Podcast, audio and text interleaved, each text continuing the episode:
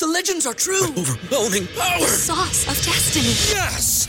The most legendary sauce has arrived as McDonald's transforms into the anime world of WcDonald's. The greatest flavors unite in all new savory chili McDonald's sauce to make your 10-piece Wick Nuggets, fries, and Sprite ultra powerful. Unlock manga comics with every meal and sit down for a new anime short every week only at WcDonald's. Ba-da-ba-ba-ba, go! At participating McDonald's for a limited time while supplies last. Spend my dollar. It's not about what you want, it's about what you're willing to do to get it.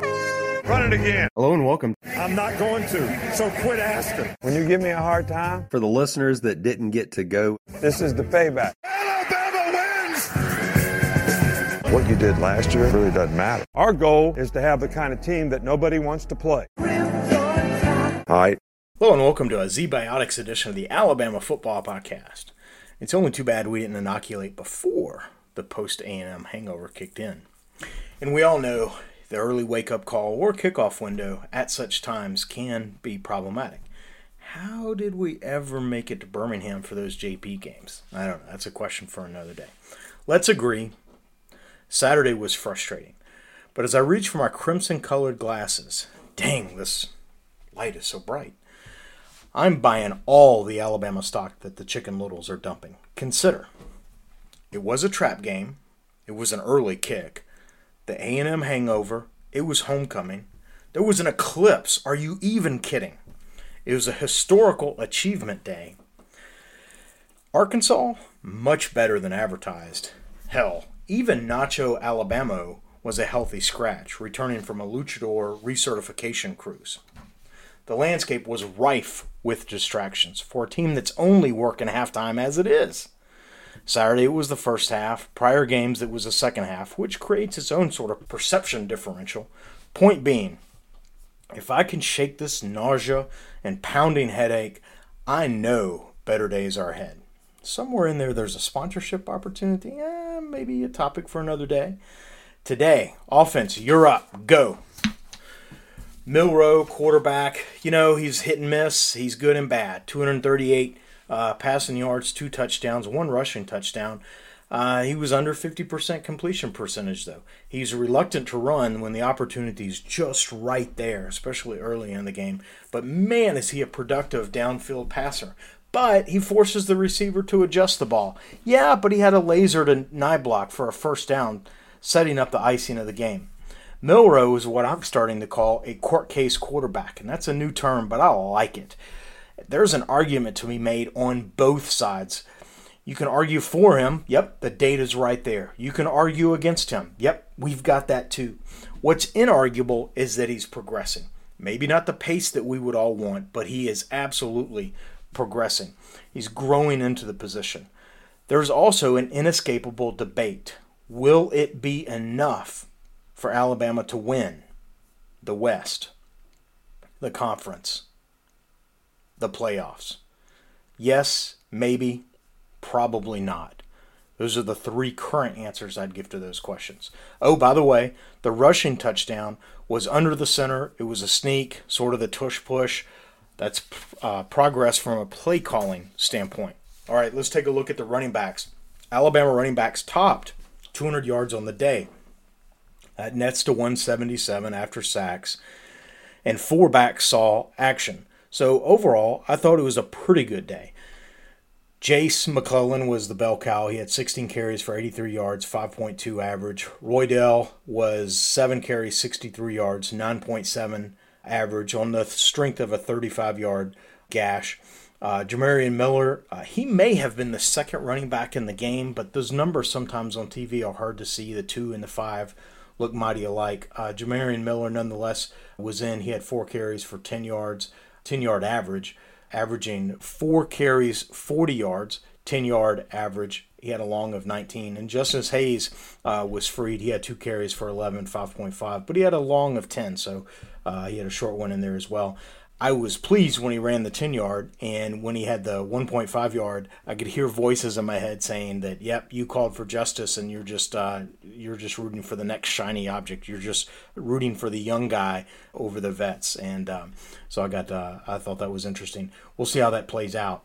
Alabama, I'd say, ha- is not a recovered running game. It is a recovering running game. It's showing flashes, but it's still continuing to take it day by day which makes me wonder if my conscious subconscious is telling me something there. And no, no, it is not. Wide receivers, uh, seven receivers catching passes. There were ten passes or ten receptions on the day, so there's truly no favorites. Uh, a couple of the bigger time performers, Kobe Prentice had two for 93 with a touchdown. Uh, long 79 yarder was very nice. Uh, he had a fine adjustment on the ball. Uh, Jermaine Burton had two catches for 60 yards, 44 yarder in there. Uh, Amari Niblack had uh, he was quite productive. He had two receptions, 43 yards. Uh, one was a 29 yard touchdown, and he had a phenomenal uh, first down uh, catch in traffic. Uh, he was quite productive on the day. A couple of thing, couple of drops that need to be cleaned up, uh, and then C.J. Dippre went down with look like a muscle pull. be interesting to see how, how quick he comes back. We did see Danny Lewis step into his position uh, on Saturday. We'll, we'll, probably see more Danny as the season progresses. Danny looked really good in camp. I think he's gotten a little rusty. He hasn't played much since the beginning of the season. But uh, I suspect that we'll see more Danny as the season progresses. It's interesting, Jermaine Burton getting a lot of negative sort of backflash uh, in the message chats about um, you know, sort of his persona or his personality leaking too much out on the field. Uh, I think a couple of things. If he's a knucklehead, he's our knucklehead. Also, the fact that he's bringing some energy and excitement to the offense isn't all bad. And if that's if that's relieving some of the pressure or becoming, you know, sort of a fan distraction, so there's not as much pressure on Milroe, uh, we'll take that as well.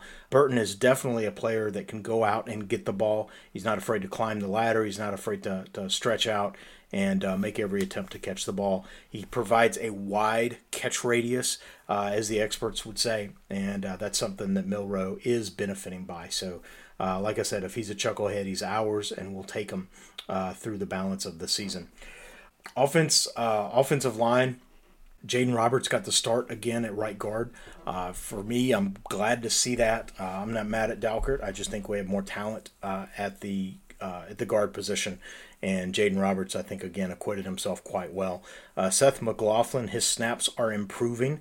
He did have another snap when the quarterback wasn't expecting the snap, and so those appear quite egregious. But uh, the reality is that snap over snap, um, he's not perfect. We're not asking him to be perfect. We're just asking him to be better. And Saturday, that was indeed the case. He is continuing to prove. We do see Pritchard, uh, Elijah Pritchard rotate in with Kadyn Proctor. So we're seeing both of them continue to play. Uh, on the long touchdown pass to Prentice, uh, Pritchard was in. I don't know if that was by design or if that was just incidental. Uh, if we were running that play with the different tackle personnel in the game? I don't know the answer to that question, but when I did go back and watch it, I thought it was interesting. Uh, Pritchard played very, very well on that play. Uh, his first step was to double down. There was no one right over him, so he doubled down on the guard. There was a linebacker, a stunt, sort of looping around, uh, going to try to catch the uh, the tackle blocking down and loop around into the sp- uh, space that the tackle avoided. And uh, Pritchard slid slid back out and made the block and it's a play that it was a nice play. It was a subtle play. It's a play that you expect a left tackle to make. It's also a play that I'm not sure right now in his development if Kadyn Proctor uh, would have been able to make it. If Kadyn Proctor wouldn't have played part A of the play and helped smash uh, the double team on the guard, but then not been available for the looper. And uh, whereas Pritchard assisted maintain sort of line of sight to where he uh, should be blocking or his primary responsibility, and he slid out and assisted in that area. Uh, I thought watching that that this may be the transition moment. This may be the the play where the coaches look at and see, hey, uh, Pritchard's the better option at the left tackle. And I'm not suggesting that that's not true. That may well still remain true. But what is also true is that both tackles uh, were beat on other plays. And so that may have been a play that Pritchard did very well on that Proctor may have struggled with. We don't know, uh, but he may have. Uh, but there were other plays where Pritchard struggled as well. In fact, uh, lunch should be on the house for each of these uh, tackles. Landon uh, Landon Jackson, defensive end, outside rusher from Arkansas, who looks a whole lot like NoHo Hank. Uh, he had a career day 11 tackles, three and a half sacks, and uh, it was equal billing. He beat both of the Alabama tackles. Wait till draft time comes around, and uh, he's likely uh, a second or third round pick, and they will show all of his highlights uh, against Alabama. You can just put those on a reel, and um, Landon Jackson got paid uh, based on his performance Saturday, so you know he should take our big boys out to lunch. Speaking of the Alabama line, just as a whole, uh, the interior I think is really solid. Uh, the tackles is where Alabama needs help, especially at that left tackle position. And uh, there's, you know, we can. There's two paths that the coaching staff can make, uh, take, and the, you know they can take the path that what we have is what we have, and we're going to continue rotating these guys in. We're going to continue drilling these guys, and we're going to hope it clicks. And that's just the path. Uh, it's not a bad path and uh, if I had to bet, that's the path I would suggest uh, that uh, the coaches will take. An alternative path is find an opportunity in the bye week after Tennessee is the bye week. Use the bye week to maybe get J.C. Latham uh, some reps at left tackle. Now that sounds like moving deck chairs uh, or certainly uh, rearranging furniture, and it is. You'd have to find one of these tackles that could move over and play on the right side but uh, that's something to consider. It's a, it's not outside of the realm of possibility, and uh, call it cross training, call it whatever. They can disguise it however they want. But are they looking for a better option at left tackle? Yeah, if they're not looking for a better option uh, at left tackle, then we're probably not doing this right. Does it mean that we have to change players? No. It just means we have to look for a better option. We may not find one, uh, but nonetheless, uh, I think an effort should be made. Mini game ball on offense. I'm giving it to Jaden Roberts again. Uh, I was highly impressed with his play again Saturday. I can't get over the fact that he's the third team guard. We talk about struggles that Alabama has had across the offensive line. It's starters that are having the struggles, not the third team guard. So that's worth uh, that's worth some level of consideration. All right, let's flip the field as we do and go to defense. I think I'm probably most frustrated by the defense, even though they've played so well uh, thus far into the season, which is part of my frustration. The irony is this is the this is the group that I'm uh, that I have my frustration with. I also need to step back and understand just to let it go, just let it go because the defense still is up to the challenge. Uh, they held Arkansas to 4 of 14 on third down uh, conversions. Uh, there was a 30 minute game time stretch, not clock time, but game time stretch, where they did not allow Arkansas a first down. That's devastating. They held Ar- Arkansas to 250 uh, total yards of offense. There were two early drives when Arkansas is playing off script and they're coming out with all of their pissing vinegar, and the Alabama defense uh, held to two field goals. They limited Arkansas to 100 yards rushing on 36 carries, which is a 2.8 average. Uh, so, again, the defense played really, really well. However, in the third quarter, there were two critical third down penalties that really seemed to jumpstart the Arkansas team again in the second half. Uh, Jaylen Key had a face mask. It was a little bit dubious call, but uh, that was nonetheless on a third down, a third and long uh, that allowed Arkansas to uh, collect a first down. And then subsequently on the drive, Caleb Downs, uh, true freshman, uh, had a pass interference. Now, the irony is not lost on me, where I say I'm frustrated by these things. Also, maybe should let them go. These were Alabama's two leading tacklers on Saturday. Uh, Jaylen uh, had a crushing run fit tackle earlier in the game, and Caleb is all conference, uh, is certainly an all conference candidate, regardless of class designation. He's going to be all freshman. Uh, he has a chance to be second or third team uh, all SEC. the talent, the potential is there, plus the balance of the season. and he's likely a freshman All America at a safety position, at a DB position. So it can't, we can't get too upset with, with these cats because they're playing just so well. But it's also so very frustrating. Now, if you've heard the press conference and watched any of the media or any of sort of the articles about the game, we know that you know those third down uh, you know get them off the field on third down. And when you commit a penalty on third down uh, there's been so much discussion of it that i don't want to belabor it any more than than maybe i have. I remember watching the game and when it happened i was like this is one of those times. This is one of those times. Let's pay particular attention to see what happens over the remainder of this drive. And i even told myself like the hell it's going to happen. We are crushing them there's no way that they're going to rise up over this they're going to get the first down we're going to they're going to punt in just a minute but no, I was wrong. They continue to move the ball down the field. And I and I'm convinced that Arkansas is a better team than their record would say. I know what Parcells says, you are what your record says you are, and I get that most of the time, but there's always if it's a rule, there's an exception to the rule. And this year's Arkansas team may well be the exception to that. This is a team that is that is looking for a spark.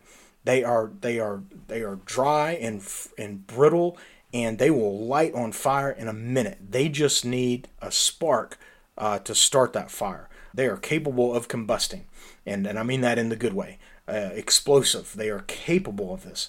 And Saturday they just needed a little bit of a spark to get back into the game. They had they still had fight because Alabama was sort of whipping their tail at this time.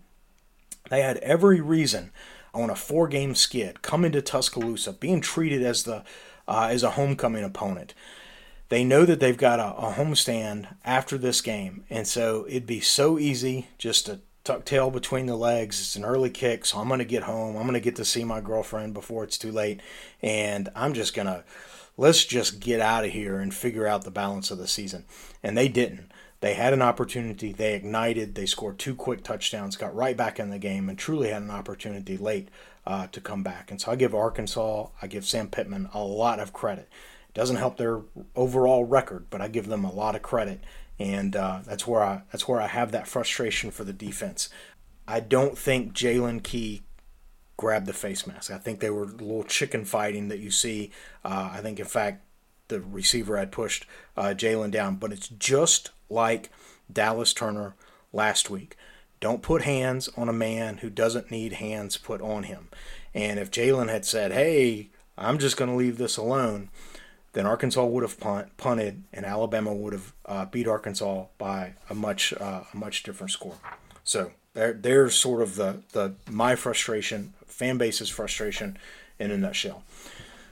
All right, defensive line is continuing to show out. I really respect some of the performances, uh, considering that I thought Alabama defensive line was probably the weakness. I understand we had quarter questions at quarterback and receiver, but that the defensive line was perhaps one of the bigger questions on this year's squad. Well, the defensive line is answering the, the bell. I wish other positions were answering the bell in the same way that the Alabama Crimson Tide defensive line is. Justin Eboigbe had five tackles, half a sack, a pass deflection. Uh, Tim Keenan just continues to grow into uh, the position. We talked about Alabama missing Jamil Burroughs when he was booted from the team or he elected to leave, whatever that was, uh, uh pre camp, uh, early camp. And what's interesting, we predicted that that's going to be an impact to the team, and you'll never hear about it.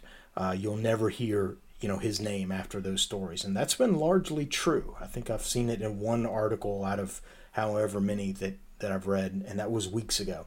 Uh, Tim Keenan, Keenan meanwhile, uh, had a terrible injury his senior year of high school, has battled back through the recovery process, and he is a man amongst boys uh, this season. I like the commentators said this is a guy that could play in any era. He's almost a throwback player.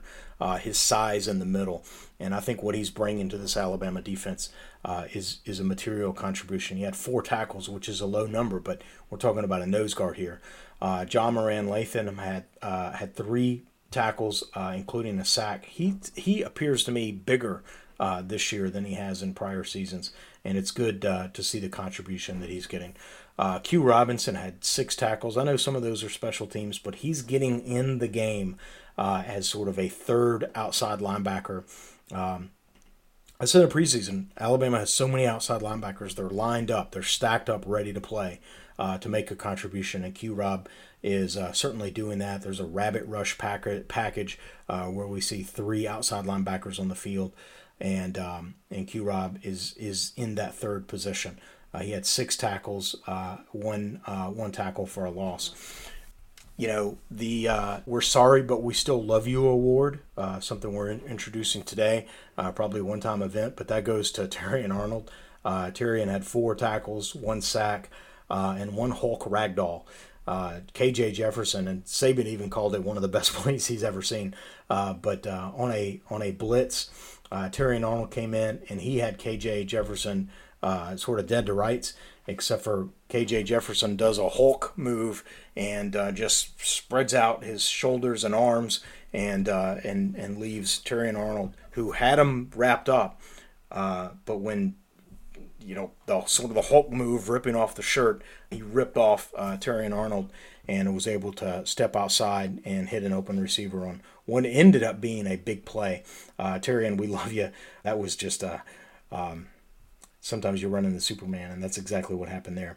Uh, mini game ball on defense goes to Kristian Story. Uh, two tackles. Uh, he was rotating in on the dime position. Uh, you know, Alabama plays six defensive backs every once in a while.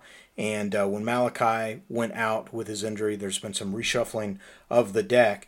And so when we go six deep, we're going seventh deep. And uh, Kristian Story uh, is a player. I'm going to say he's he's hung around, he's persevered in an era where players are uh, so eager to transfer. And in fact, Alabama had three or four defensive defensive backs uh, that transferred late uh, at the end of last season and uh, even late in spring practice.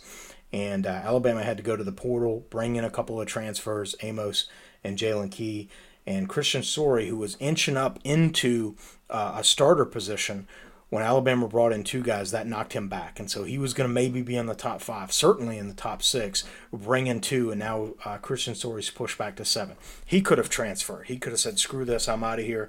I've given Alabama everything that I can. And how am I rewarded? By two guys being brought in to, to, to supersede me, uh, to take my playing time. He could have taken uh, that position and he didn't. He's hung around.